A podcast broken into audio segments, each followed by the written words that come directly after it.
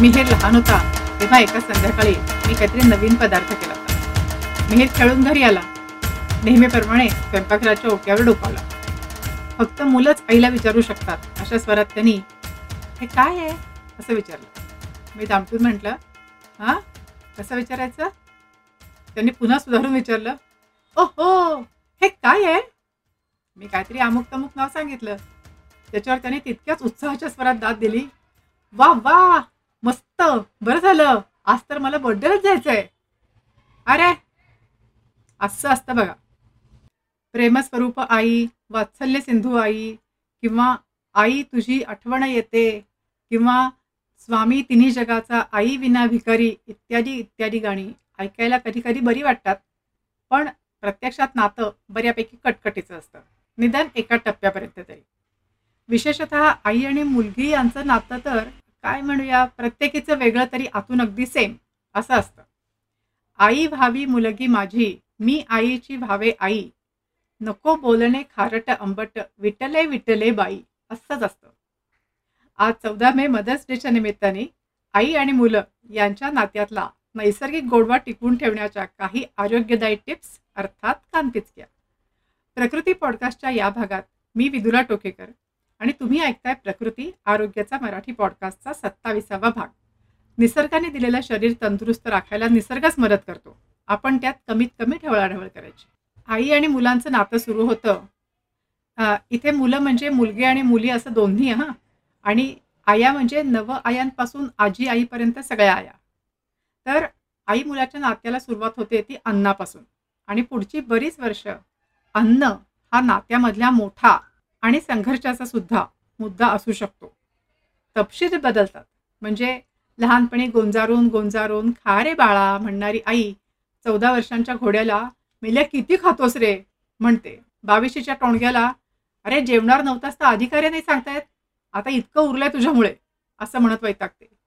छकुली स्वयंपाकघरात पाऊल टाकत नाही म्हणून वैतागते.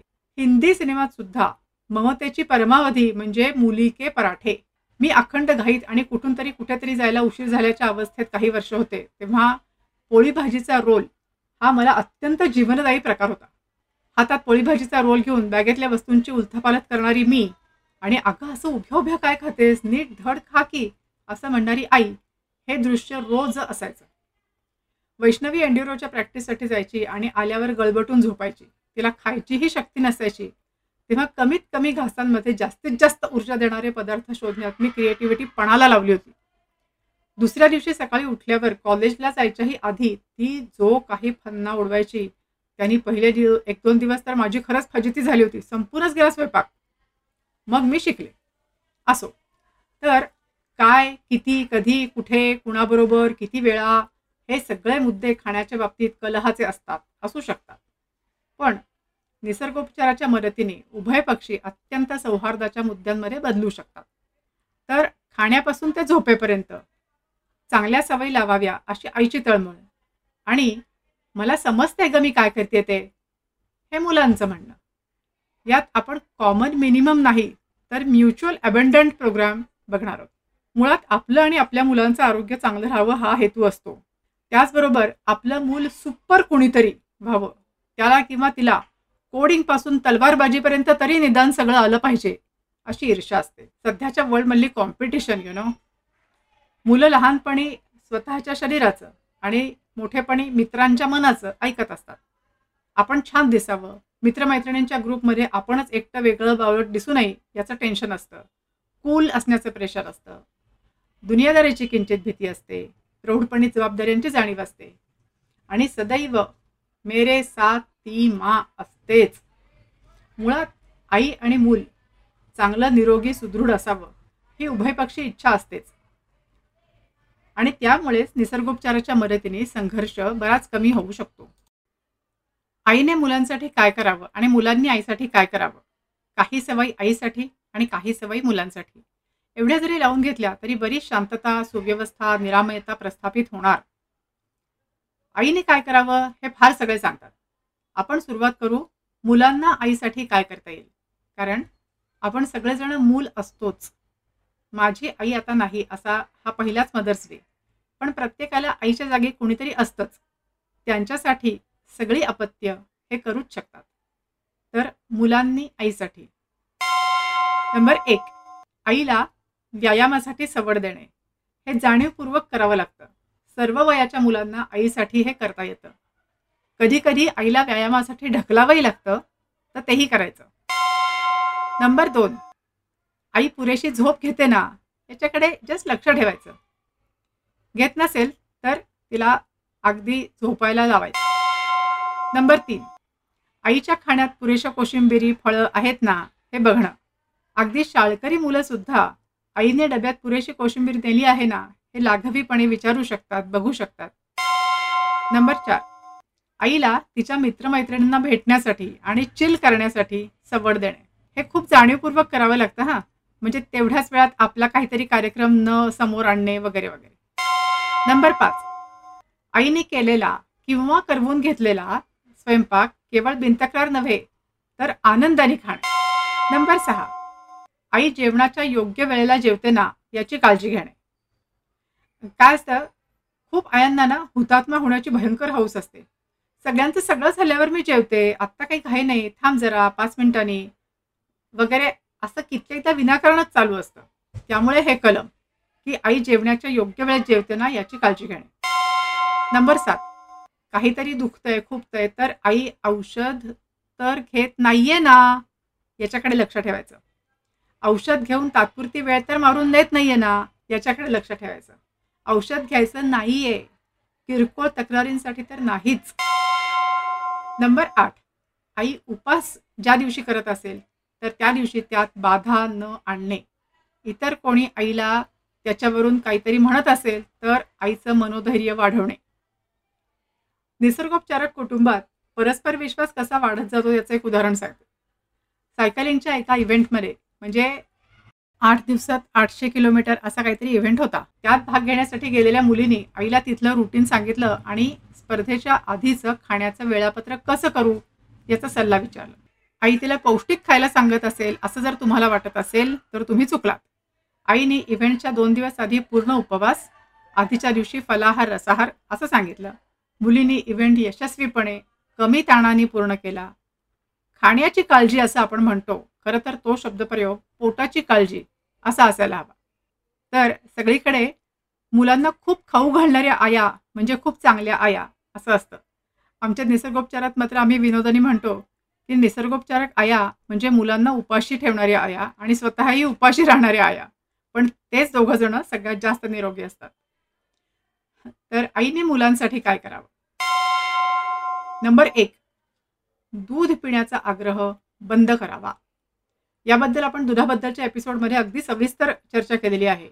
अगदी दोन एपिसोड घेतलेले आहेत त्याच्यासाठी.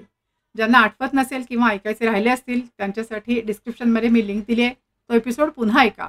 दूध पिण्याचा आग्रह बंद करा. नंबर दोन. डबा वाटली पिशव्या खोकी यांच्यामध्ये मिळणारे टिकाऊ रेडी टू ईट खाद्यपदार्थ देणं बंद करावं बंद म्हणजे बंद.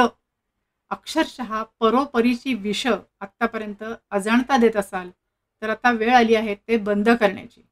बरं थोडंसं विषयांतर करते. मागच्या एपिसोडमध्ये आपण तथाकथित हेल्थ फूडची लेबल्स वाचली होती. त्यावर इतक्या प्रतिक्रिया आल्या त्यातल्या बऱ्याच प्रतिक्रिया डोळे उघडले म्हणून धन्यवाद देणाऱ्या होत्या. काहींनी आणखी अशी काही उदाहरणंही दिली होती. एकाने लिहिलं होतं की बरं झालं आम्ही साखर न घातलेला ब्रेड टोस्ट आणतो. मला असं झालं की अरे इतकं रामायण सांगितलं तरी हेच. पण दुसऱ्या क्षणी मला वाईटही वाटलं की किती आपलं ब्रेनवॉश झालंय. आपण साखर न घातलेला ब्रेड टोस्ट असं काहीतरी वस्तू जगात असते ह्याच्यावर अजूनही विश्वास ठेवतो. आणखीन एकाने लिहिलंय की मजबुरी असते. सध्याच्या धावपळीच्या आयुष्यात पॅकेट बंद खाद्यपदार्थ खावेच लागतात. मला वाटतं खावेच लागतात अशी काही जबरदस्ती नसते. हा ज्याचा त्याचा चॉईस आहे. ही आपण केलेली निवड असते. त्याच एपिसोडच्या शेवटी मी केळं पेरू बदाम ही नैसर्गिक पॅक्ड फूड्स पण सांगितलीच होती.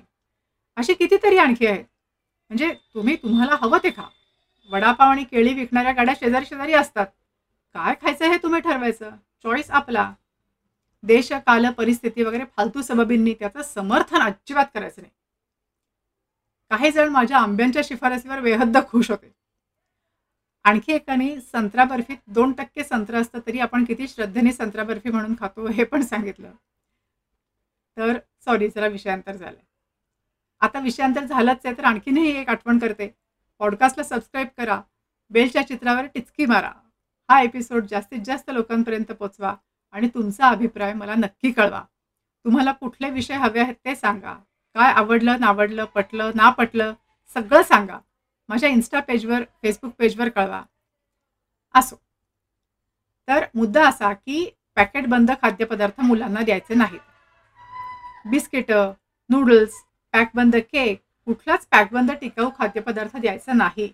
आणि तरीही तुम्ही कितीही बिझी आई असलात तरी क्रिएटिव्हली दुसऱ्यांची मदत घेऊन तुम्ही मुलांना ताजं चविष्ट खाणं खाण्याची सवय लावू शकता. ती आधी स्वतः लावून घ्या अर्थात.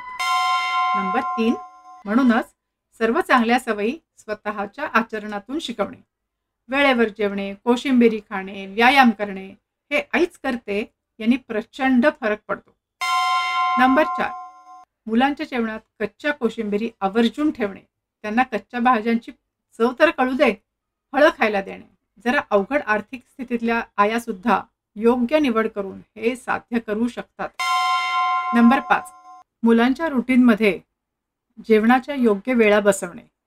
लहान बबड्यापासून ते मोठ्या मुलांपर्यंत मुलींपर्यंत सर्वांनाही मदत करावी लागते. ती करा. नंबर सहा मुलांचा नॅचरल इन्स्टिंक्ट म्हणजे नैसर्गिक उर्मी न मारणे. म्हणजे जेव्हा त्याला किंवा तिला मनातून खाण्याची अजिबात इच्छा नसते तेव्हा जबरदस्तीने अन्न न ठोसणे. त्या न खाण्याच्या इच्छेचा आदर करणे. किंवा एखाद्या दिवशी कधीतरी त्या मुलाला अगदी अनावर झोप येत असते. शरीर त्याची विश्रांती मागत असतं. तरी त्याला कुठली तरी एक गोळी घालून रुटीनच्या चक्रात न ढकलणे. मूल आळशीपणा करतंय का खरंच दमलंय हे प्रत्येक माऊलीला बरोबर कळतं. नंबर सात. लपेटपट्टी जलनेती त्राटक एनिमा ही तंत्र. खरं तर प्रथम उपचार. किंवा चांगल्या सवयी म्हणा. त्यांचा मुलांना योग्य त्या त्या वयात परिचय करून द्या. खरं तर घरात आई वडील मोठी माणसं हे करतात हे बघून मुलांना ते कळतच जातं. पण आईने हे जरूर शिकवावं. हे कसं शिकवायचं आणि कधी शिकवायचं? हे आयांना शिकायचं असेल तर मी हे तुमच्या ग्रुपला शिकवायला आनंदाने तयार आहे. नंबर आठ. सर्व वयाची आपली मुलं पुरेशी झोप घेत आहेत ना याची काळजी घ्या. झोपेचे निदान दोन ते तीन तास मध्यरात्रीपूर्वी असायला हवे. हा संघर्षाचा मुद्दा असू शकतो पण आता ती ती आई आणि ते ते बाळ यांनी ॲडजस्ट करावं. आई आणि मुलांनी एकमेकांचे लाड करण्याची ही अष्टसूत्री. हा एपिसोड संपवण्यापूर्वी एक निसर्ग विचार. सध्याच्या भयंकर उकाड्यात थंड पाण्याने स्नान करायला तुम्ही सुरुवात केली असेलच. ती वर्षभर चालू ठेवा. साबण कृत्रिम बॉडी वॉश यांच्याऐवजी उठणं वापरा. मी एक मी एक उठणं सांगते. उठणं म्हणण्यापेक्षा बॉडी वॉश असं म्हणूया. मसूर डाळीचं पीठ किंवा अगदी बेसन सुद्धा चालेल हरभऱ्याच्या डाळीचं. मुलतानी मिट्टी चंदन पावडर यांचं मिश्रण. एक नंबर तुम्ही वापरूनच पहा. इतकं आहा वाटतं. त्वचा स्वच्छ होते ताजीतवानी होते तरी मॉइश्चर टिकून राहतं. खूपच छान वाटतं.